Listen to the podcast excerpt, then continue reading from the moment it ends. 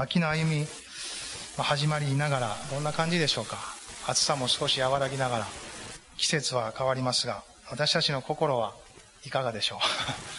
今年は本当に異例ずくめの中でずっと歩いてきたので、まあ、何か本当にわからないことだらけで歩いているなと思いますが、でもいつもただ一つ思うことは、全てを知っておられる方がおられる。これは本当に大きな恵みだなと思わされています。昨年は本当に夏終わる頃にもですね、なんか秋の歩みが本当見えなくて 自分自身も何かどうして歩いていったらいいのかなという思いだったんですね。まあでも振り返ってみれば、その頃から何か主はこの年のこのような状況をですね、なんか知らせてくださってたのかなと思うんですね。まあ、曲がり角を曲がるぐらいには見えてくる景色。それまでは本当にわからないけれども主を信頼しながら、しかし先を進まれるご様子であるイエス様の姿だけが見えながらですね、ずっと秋を歩み、年を越し、そして来たように思います。3月ぐらいになって自粛が始まり、いつもと違うことが起こっていく中でですね、何か、あそういえばそんな風に内なる心で知らされていたなということを感じながらですね、まあ、神様はいつも前もって恵みを持って導いてくださる。私たちの方ははっきりと全てを知ることではないんですが、おぼろげに今どのように歩いたらよいかぐらいの心の方向性をですね、主は与えてくださっているのかなと、まあ、そんな風に思ってます。今年はあんまり全てが見えないわけではなく、何か一つの主の姿が見えています。ま、ルカの福音書ずっと見てきて、夏はちょっとお休みしたんですが、もう一度ルカの福音書に帰りながらですね、一緒にこの記事から見たいなと思います。ルカの19章の今日は1節から10節のところ、ルカ19章の1節から10節まあ、これも有名な箇所でしょうか。ザーカイさんのお話が書いてあるところなんですが、一緒にまず、え声を合わせて1節から10節まで読みたいと思います。それからイエスはエリコに入り、町の中を通っておられた。するとそこにザーカイという名の人がいた。彼は酒税人の頭で金持ちであった。彼はイエスがどんな方かを見ようとしていったが、背が低かったので、群衆のために見ることができなかった。それで先の方に走っていき、イエスを見ようとして、一軸グアの木に登った。イエスがそこを通り過ぎようとしておられたからであった。イエスはその場所に来ると、上を見上げて彼に言われた。ザーカイ、急いで降りてきなさい。私は今日あなたの家に泊まることにしているから。ザーカイは急いで降りてきて、喜んでイエスを迎えた。人々は皆これを見て、あの人は罪人のところに行って客となったと文句を言った。しかしザーカイは立ち上がり、主に言った。主よ、ご覧ください。私は財産の半分を貧しい人たちに施します。誰かから脅し取ったものがあれば4倍にして返します。イエスは彼に言われた。今日救いがこの家に来ました。この人もアブラハムの子なのですから。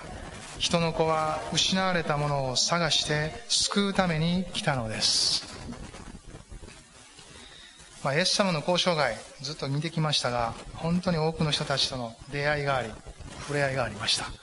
いろんな方々がその色にも反応しながらですね、弟子になった者もいれば、群衆として、多くの人たちの一人としてついていた人たちもいました。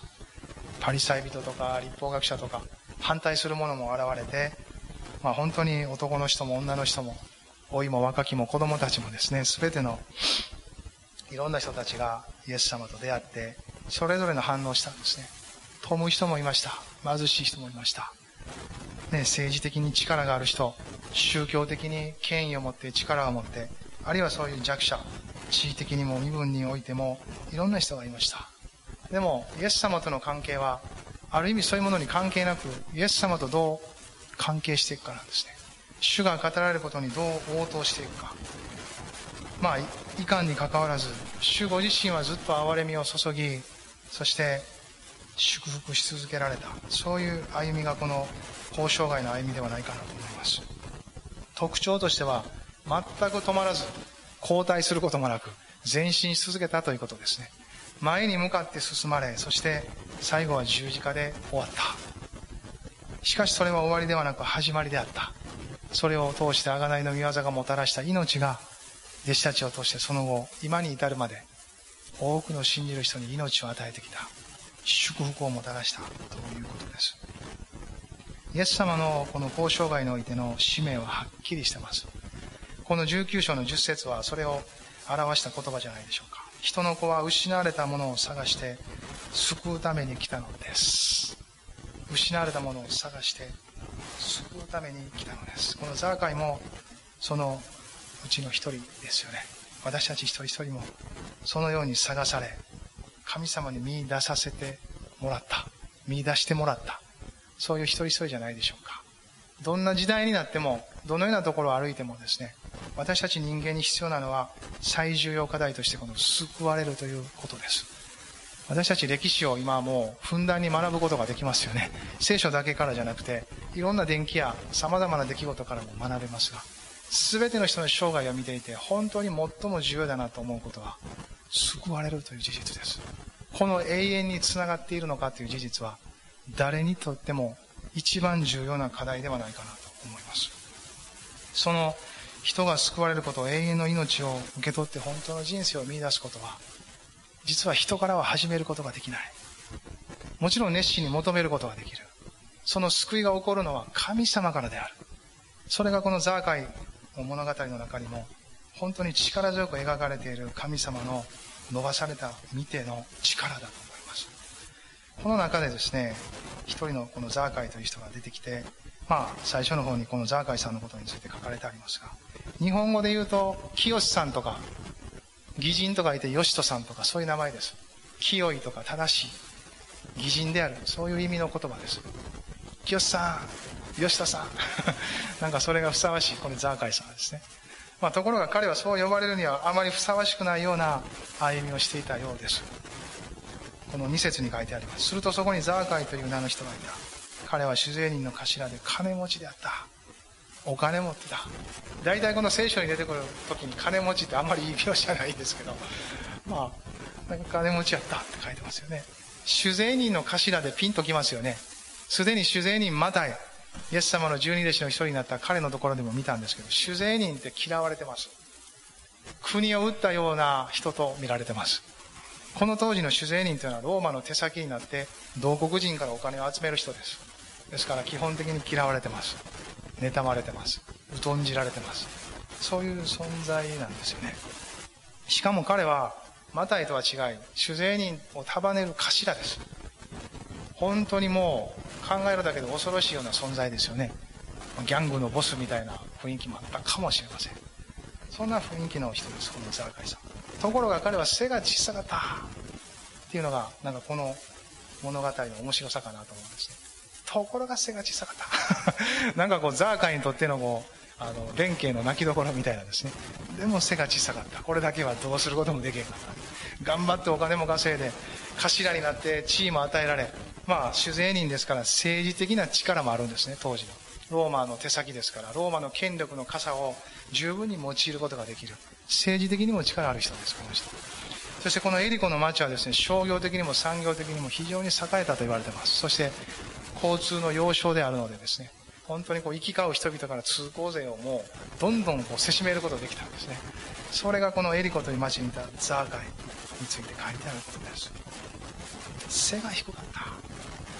わざわざいちいちこんなこと書いてあるのかなと思うんですけど、でもこの一つのことがですね、この後イエス様に出会っていくための一つのきっかけにもなるわけです。彼は背が低かったので、イエス様がエリコの町に来たぞってみんなが騒ぎ出してですね、集まり出した時に彼も見に行こうとしたんですけど、人だかりで見ることもできなかった。みんなもひょっとしたらね、日頃、税金いっぱい取られて、も、ザーカイ来たぞって言いながらですね、固めろみたいな、こう、人壁を作ってですね、ザーカイ見せへんようにしたかもしれません。ひょっとしたら意地悪されたかもしれませんけど。とにかく彼は背が低くて見えなかった。もう人だかりの向こうの方にイエス様が通るけどですね、もうこうやったところで見えないですね。でも彼は諦めなかったんですよ。そしてこう周りを見渡してですね、あ、イエス様あっちの方向行くんか。あ、こっちの方に、あの、一軸があるわ。走ってるんですね。そしてパパッと登って、そして上からイエス様を見ようと待機してたんですね。そこにイエス様が来てくださった。そして子供あろうに彼を呼びかけ、名前で呼んで、そしてあなたの家に泊まることにしてるよって言ってくれた。びっくり仰天ザーカイを降りてきましたそしてイエス様と食事をして彼は帰られたなんとシンプルで力強い人の救いについて描いているそして神が力強く働かれる。そのことを証しする。そういう出来事かなと思います人が救われることに皆さん喜び感じるでしょうか？感じますよね。クリスチャン教会が一番喜ぶことそれは人が救われることですよ。そのためにいろいろと枝葉と思えることや間接的なことやもういろんな時間をですね。そこに集中して私たち待ち望んでるんですよ。いざ救われ洗礼を受け教会員となったら嬉しいですよね。その喜びがまた私たちを活気づけ元気づけていくわけですそれはお金があることもミニストリーが充実してなんかプログラムが充実することも喜びですけどそれらの全て向かうところはですよ。人は救われることですよね。ああ誰が救われてほしい？どこにいるんや？というそういう思いはイエス様から来ているなということが分かります。人の子は失われたものを探して救うために来たのです。この心を今朝私たちの中にもあるものですよね。そうや。私もそれを望んでるんや。そこなんよ。ってそれが本当に望んでることであり祈りでありそこについて知りたいなということなんじゃないかなと思うんですね。このザーカイは本当にこういろんなことを持ち合わせた人だったと思います。そういう聖書に描かれていること以外に想像できることとしてもですね、まあ、それだけ嫌われてるわけですからみんなから疎んじられてもうちょっと距離を置きたいなと思われてるわけですから。孤独ですよね。基本的には。本当に心割って話せる。そういう人いない。でも彼も生きていかないといけないしそういうふうにしか生きれない。仕事辞めるわけにもいかん。というもうなんかこう負のサイクルの中にずっとおるわけですよ。これ以外の人生をどうやって生きたらいいかがわからない。そういう中で来ているわけですからどんどんとそういう自分にも腹が立つしそういう自分を取り巻く遠くにいる人たちに対しても腹が立ちますよね。だんだんと変えられない自分にもフラストレーションも溜まっていたと思いますよ。そういう中にあるということも想像できることかな、まあ、でも同時に主税人の頭であるということはリーダーですからリーダーシップ持ってる。ねどうか人々がついていきたいなと思うそういう力も持ってる。彼自身に魅力を感じたかどうかはわからんけど彼のやり方でおいては儲かる 食いっぱぐれがないそういう面では養う力がありそしてまあ、ついていったらなんかまあ一応この面だけは満たされそうやなというものを持っていた。そういう人でもあると思います。基本的にリーダーですので判断力があり行動力があったと思います。そういう面も彼の中にあったのかな。いろんなことがですね、このザーカイを見るときに考えられます。しかし、いろんな要素があったとして、いずれにしても彼の中には人生の中に不満足があったということです。不満足があった。なんか変えられへんかな。なんかどうにかならんかなというものは持ってた。ですから、イエス様を一目見たかったわけですよね。イエス様の噂はもう彼の耳にも届いてるはずです。この頃はもう、この後、イエス様はエルサレムに入って、最後の一週間を過ごす直前ぐらいの場面です。ですから、2年ぐらい、3年近く、すでにもうイエス様はあちこち回られて、どのような方かということは、ザーカイの耳にも届いてるはずです。ああ、ひょっとしたら、あのイエスに出会ったら、あのイエスだったら、私を何とかできるのかな。そんな思いも彼の中にはあったかもしれません。とにかく彼はイエス様に対しては気迫じゃなかったんです。その思いは持ち続けていたんです。状況や環境、人だかりができて見えないとなってもその心は折れなかったんです。なんとかせっかくここに来たイエスというあのものを見たい。噂通りなのか、本当に私はもう変える力があるのか、私は何とかなるのか。いろんな思いを持って彼はとにかくイエス様にという思いを傾けていたんですね。これ、熱心さですよね。このザーカイの中に見ることができる。このちょっと嫌われ者で、まあなんかもう金持ち、むっとしいって思うこの人の中にある、ちょっとこう、子供のような信仰の、少しこう、好印象を与える。あ、なんか、想像したら滑稽じゃないですか、一人の大の男がですよ。権力持って力もある男がもう、右往左往しながらイエス様見ようとして、どうしたらええねんみたいな感じでこう木に登ってる姿とか考えたらですね、とても普通大人がするようなことじゃないですよね。でも彼はイエス様見たさにそうできた。という面を持ってたんですよねすごいなと思いますその彼の中にあった一筋の真実ですよね一筋の真実です。これは神の真理と出会ったんですよ。神様の真理と人の真実は出会ってきます。これは多くの場合私たちが知るところだと思います。全部が真実なわけではない。でも一筋の真実が神の真理と出会っていく。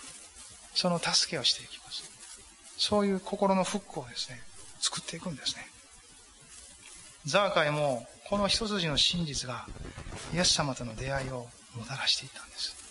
でも彼の熱心とか彼の真実にかかっているわけではありません。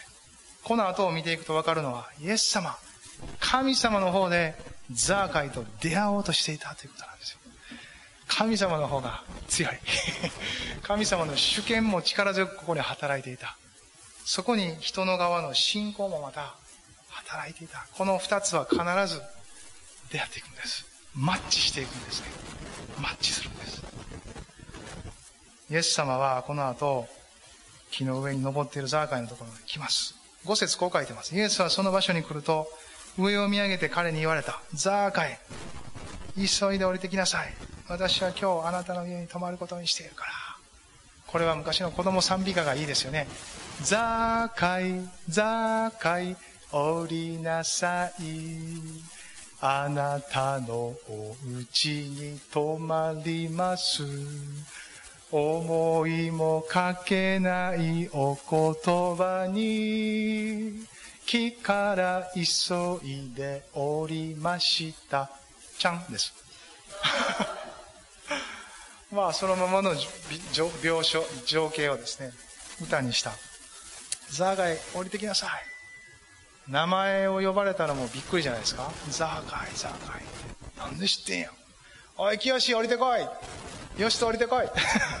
そういう感じですよね。よしとさん降りてきなさい。清さん降りてきなさい。そういう感じですしかもあなたの家に泊まることにしてあるから。おいおい厚かましいなと普通は思うけど。でもそんなことないですよね、まあ、当時の習慣では旅人をもてなすことは特権ですよね。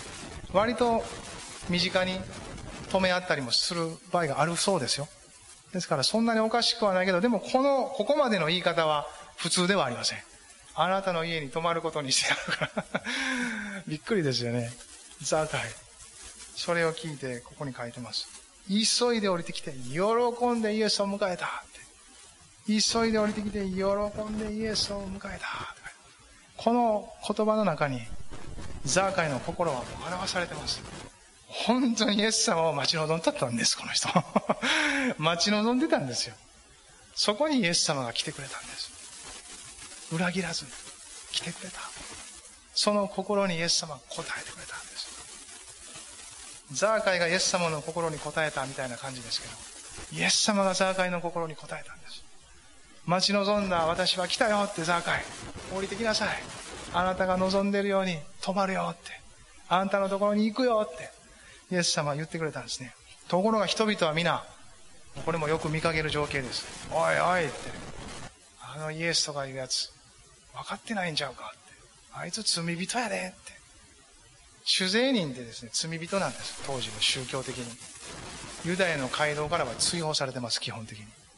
遊女とか罪人、あ、酒税人とか強盗とか人殺しは基本的に追放です。そういう扱いと同じのが酒税人なんです。ある意味。だから、罪人って言われてる存在ですよね。普通は関わらないんですよ。民の指導者たちも関わってない。街道に関わる人たち関わってない。神様のことを伝えてるけど関わってない。ですよ。そこにイエス様は関わられた。そして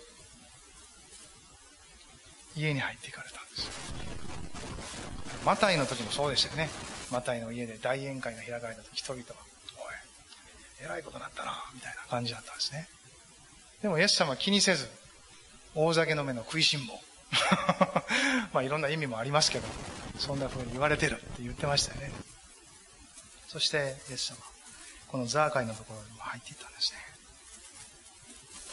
このザーカイとの接触を通してザーカイの中で起こったことは悔い改めです。彼はしっかりと立ち返りました。そのことがこの8節の中に書いていることです。しかしザーカイは立ち上がり、主に言った。主よ、ご覧ください。私は財産の半分を貧しい人たちに施します。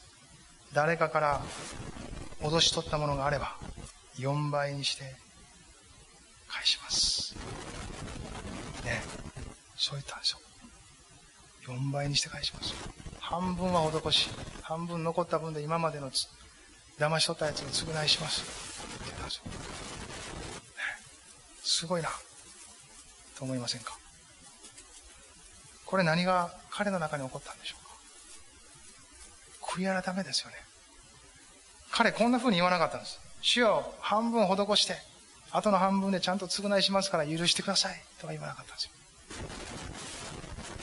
条件でも、彼がやることでもないんです。救われた結果、彼の中から溢れる感謝とともにこの言葉が出てきたんです。ああ、私の財産の半分主よもう、すべて施します。あとの半分で騙し取ったやつの補填します。口々に言われながらもイエス様はザーカーの家に入っていった。そして食卓に着いた。その食卓においてどういう会話がなされたのか分かりません。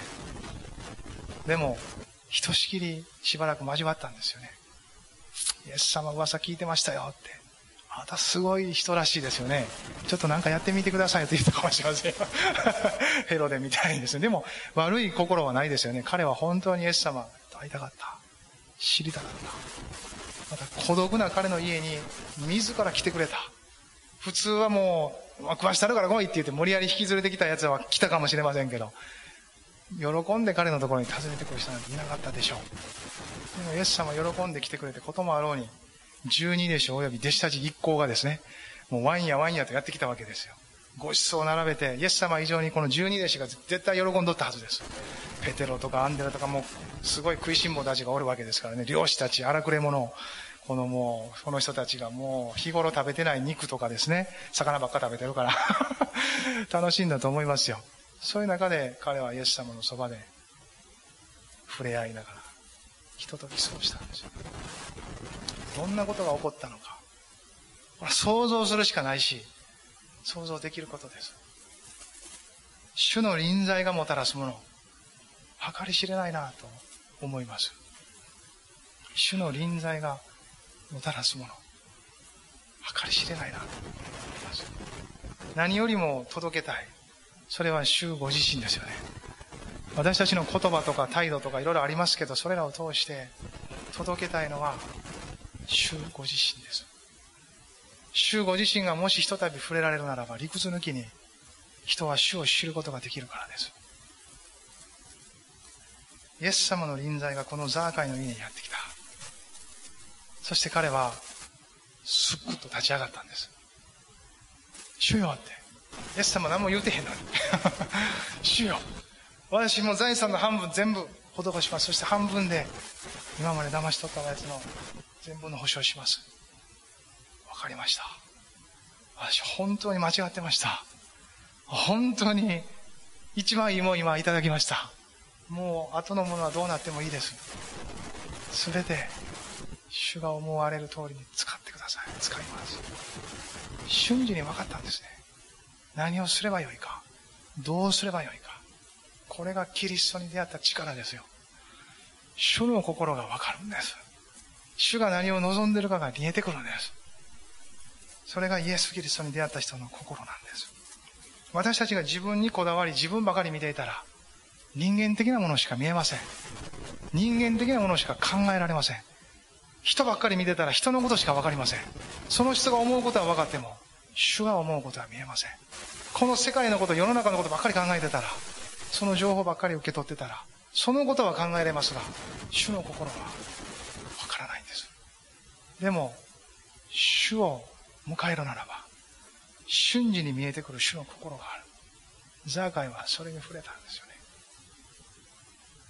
いや、そんなんもう分かれへんやん。ほんまに救われたかどうか。ただ彼はそんな風に言ってるだけちゃうの。いや、証拠があるじゃないですか。8節ではっきりイエス様が証言してるじゃないですか。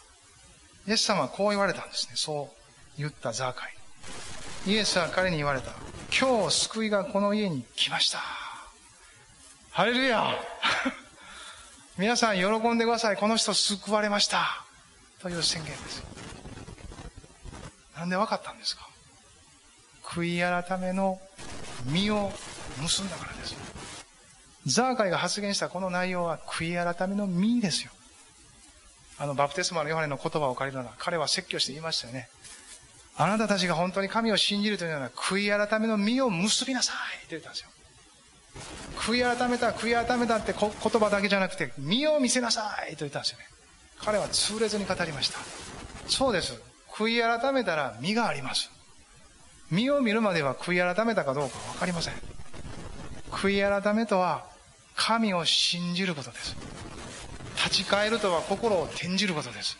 信じてなかった心を信じる方に向けることです。そして、神を信じる、立ち返るとは、神の言葉に従うということですよ。神の言葉に従うとはすなわち、御霊に従うことと同じなんです。ということは、御霊に従った時に御霊の実を結んでいくように、悔い改め神の言葉に従ったならば、その実を見ることができるんです。ハレルヤイエス・キリストに出会った人の中にあるものは、そういうものです。イエス様はすでにザーカイの中にあった神への信仰を引き出された。5節でですね、イエスはその場所に来ると上を見上げて彼に言われた。ザーカイ、急いで降りてきなさい。私は今日あなたの家に泊まることにしているから。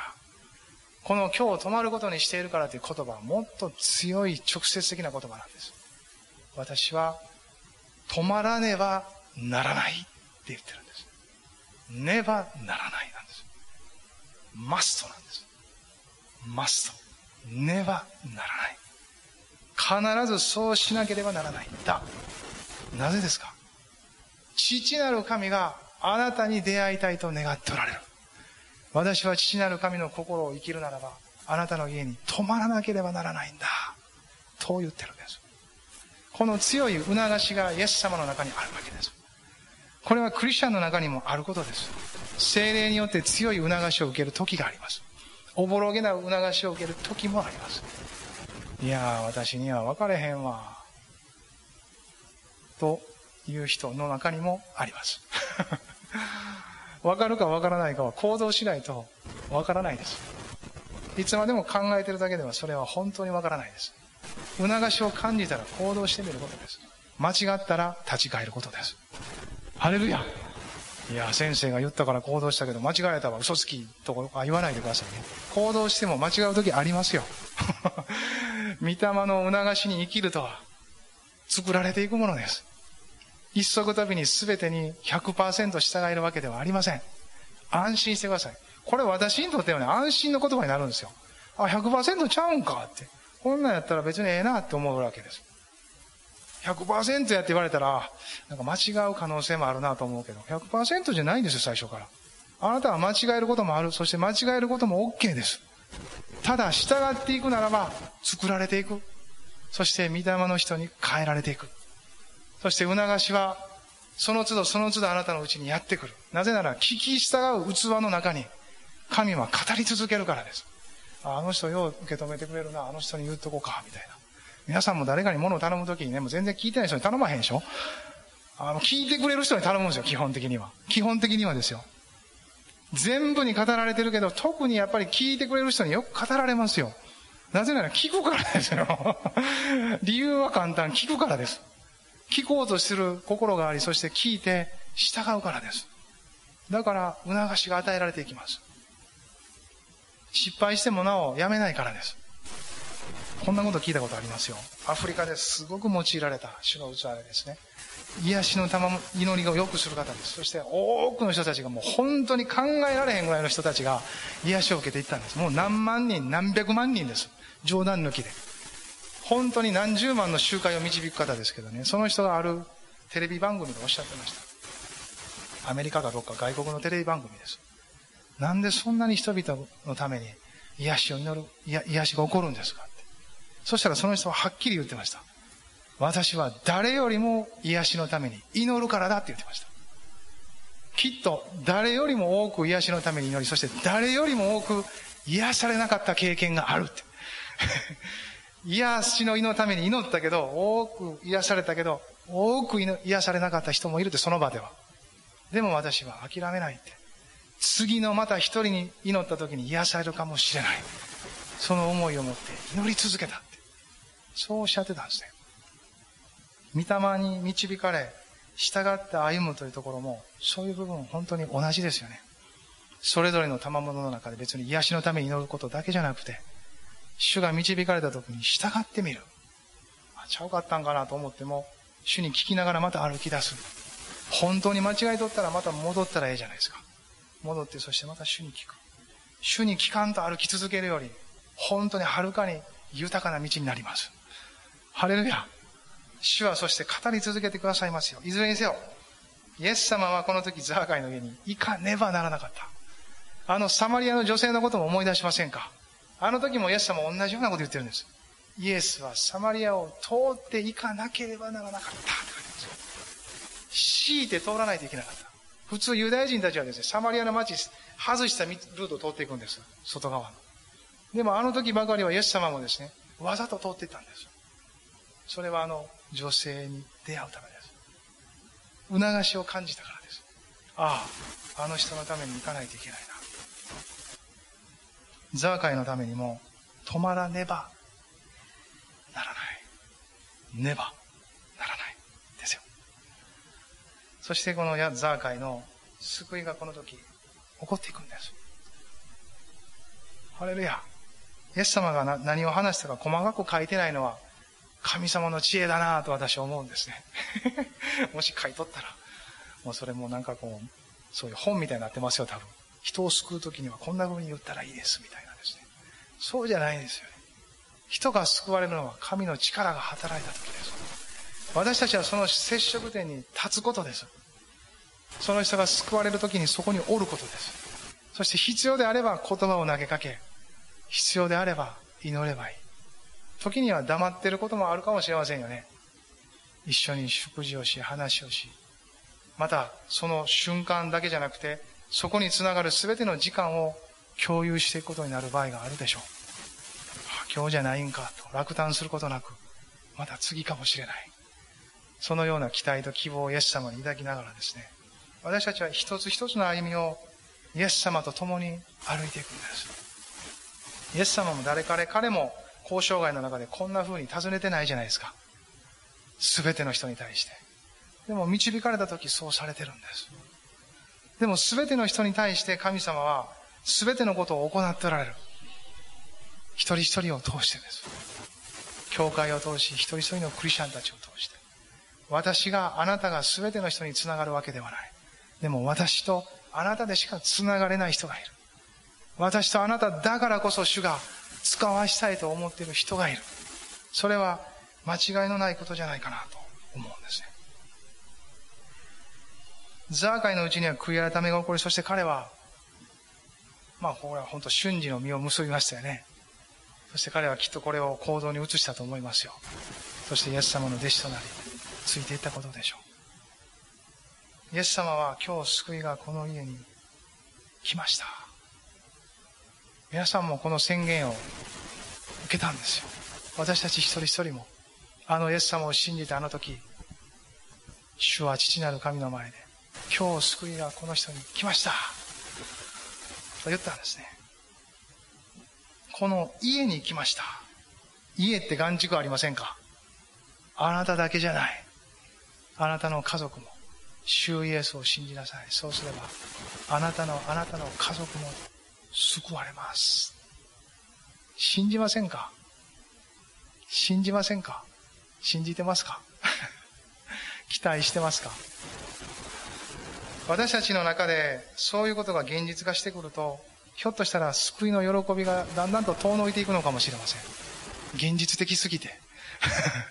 人の救いは喜びます。でも家族の救いとなると遠く感じてしまうことがひょっとしたらあるかもしれません。あの友達、あの人、その救いが現実化していくとなると、遠いなとひょっとしたら感じるかもしれません。でもそれは嘘です。神はあなたの家族、友達、周りにいる人たちを救いたいと願っておられます。そしてそのためにあなたを用いたいと思っています。あなたが御霊の促しに従ってそこにおるならです。あなたがしたいことは先立ってそこにいるのでなく、主がその人にしたいことのゆえにあなたを差し出しているならば、神の臨在が働いてきます。神の臨在を最も邪魔するのは私の臨在なんです。私の臨在が一番神の臨在を消すんです。ハレルヤ。パウロ書簡の中にですね、興味深い一つの言葉があるんですね。御霊を消してはいけません。霊的な全ての祝福を語れる中で、一つその言葉があるんですよ。御霊を消してはいけません。あの言葉なんかね、あのライン読んどったら引き下げられるんですね、一瞬。ああ、みたいな、もううっとしいな、みたいな感じになるんですけど、でも、現実なんですよ。人の中にあるものは、御霊を消すんです。ですから私たちは、主を求め、主の臨在の中に泊まるんです。そして主が豊かに働きやすい雰囲気を、御霊によって作っていくんです。ハレルヤ。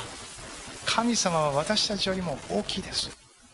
私たちにも寛容で忍耐深く、そして豊かなお方です。ねえ。このザーカイの家に入っていたイエス様。人々は何と言ったんですか？一緒に喜べなかったじゃないですか。ああ、あのザーカイが救われるかもしれん。あのイエスが来たなら間違いない。そんな風に言った人が一人もいなかったのかと思いませんか皆さん。みんなイエス様を求めてるんですよ。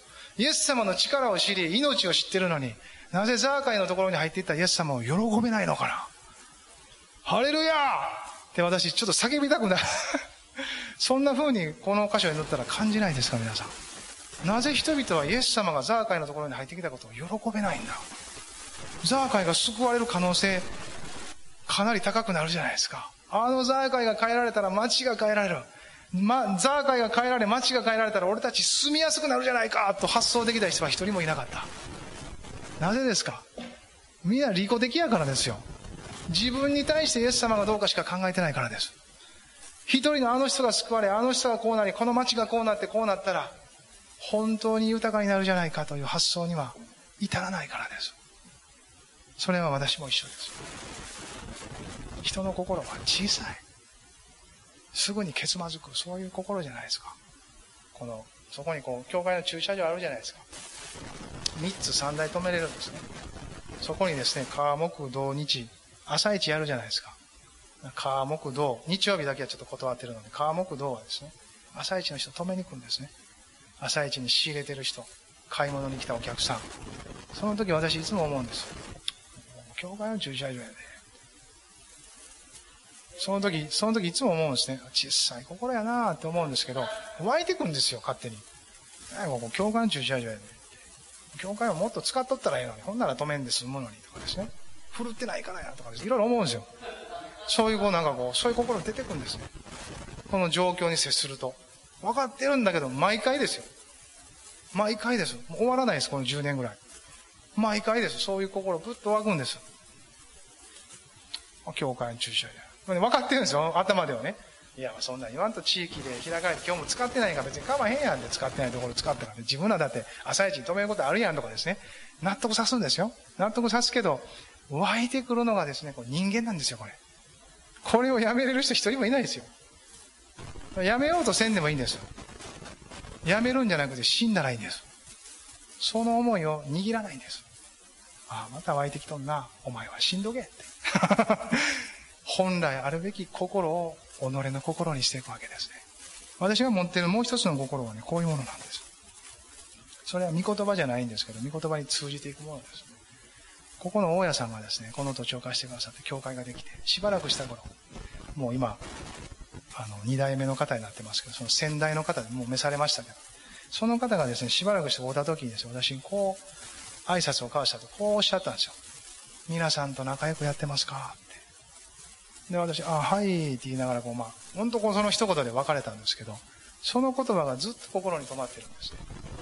おそらくですけど、その方が言いたかったことは、まあ、朝一の人も含めてですね、近隣の人たちと、本当にいい関係でやってますかって、自分の土地ですから、一番気にするのはそこなんですよ。ややこしいことされたら困るという面もありますけど、同時に、ちゃんとしたことに使ってな、ということなんですよ。評判落とさんといてなって。この土地の名前は私の名前なんだってことなんですね。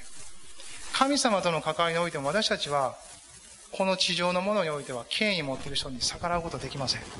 だから、ある意味健全な思いであれば一緒にそれを受け取る必要があります。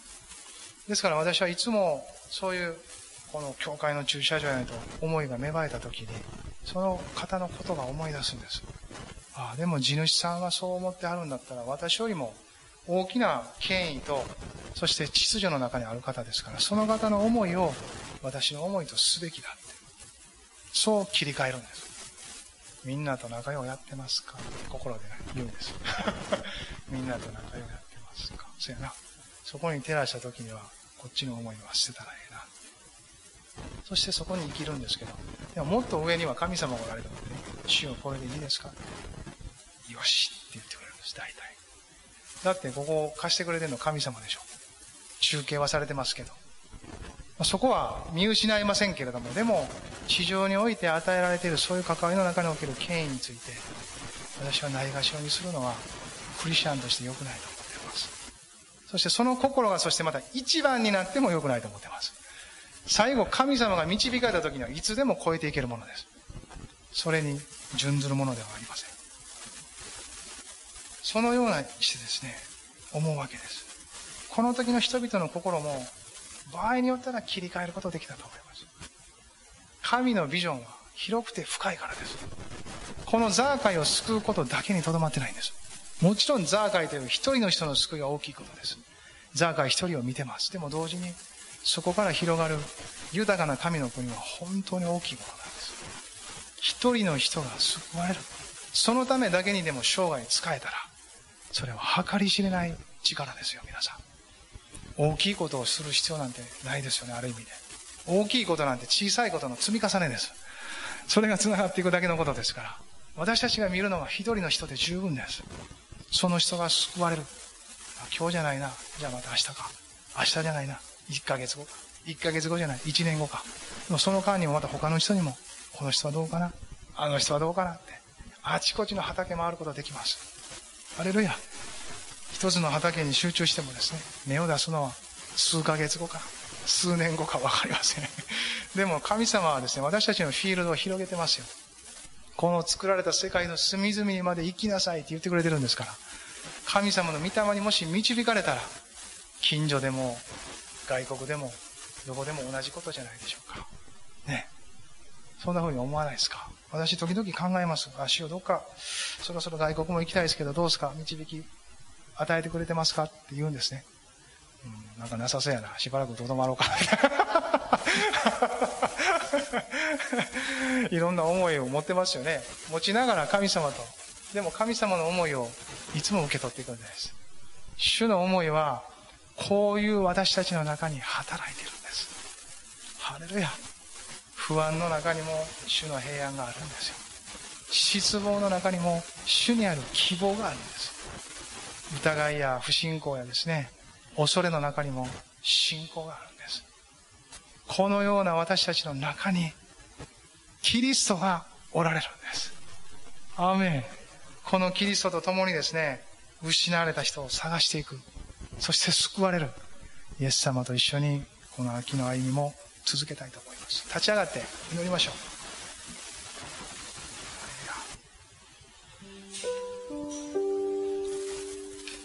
ハレルヤ。ああイエス様感謝します。主の偉大さの中に入っていきましょう。私たちは小さい。しかし神様は大きい。そしてこの方と一つです。だから私たちも大きい。偉大なんです。神の目には偉大で尊く力強く歩かせてもらえるんです。キリストがそうだからです。へり下りましょう。主の前にただへり下ってこの方を仰ぎ崇めましょう。ハレルヤ。イエス様は神であるのに人になってくださった。人になって地上を歩き本当に無限なお方なのに有限な力と環境の中に状況の中に身を置いてくださいました。私たち一人一人を救うためです。ザーカイのような私たちも一人一人です。それぞれに迷い出た一匹の羊だった。かつては。失われたものだった。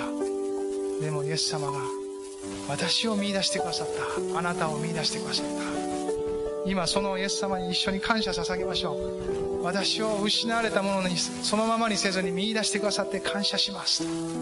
本当にあなたの功績あなたの御業ですと。主がそのようにまず願ってくださった。私に出会いたいと願われたのは主です。ハレルヤ。あの人に出会わなければならない。あの人に私は表さなければならない。あの人に私の救いをもたらさなければならない。私たちに対してまず主がそう願ってくださった。アーメン。主を感謝します。本当にありがとうございます。イエス様感謝します。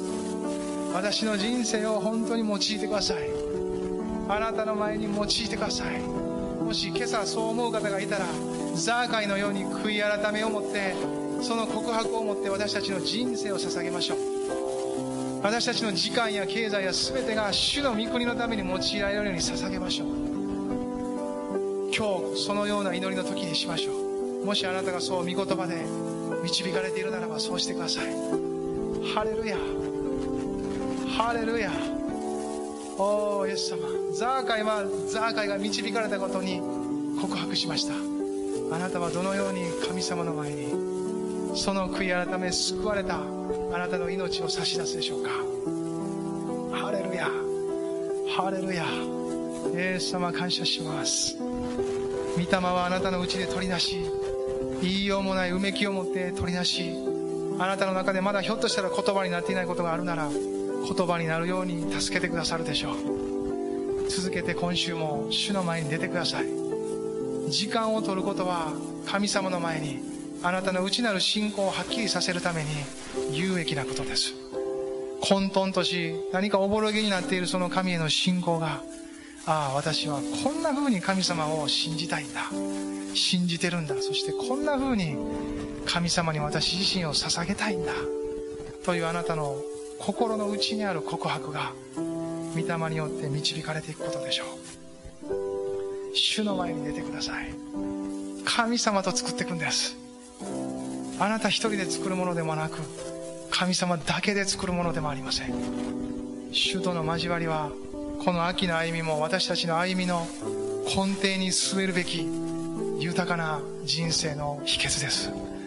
ハレルヤハレルヤ十字架によって与えられたこの命ある御霊によるこの交わりの時間を大切にしましょう。アーメンハレルヤおーイエス様おーイエス様おー主よおー主よザーカイはイエス様に出会ったんです全てを投げ打ってもいいと思えるほどキリストを見たんですそれが彼の真の次なる新しい人生を生み出した。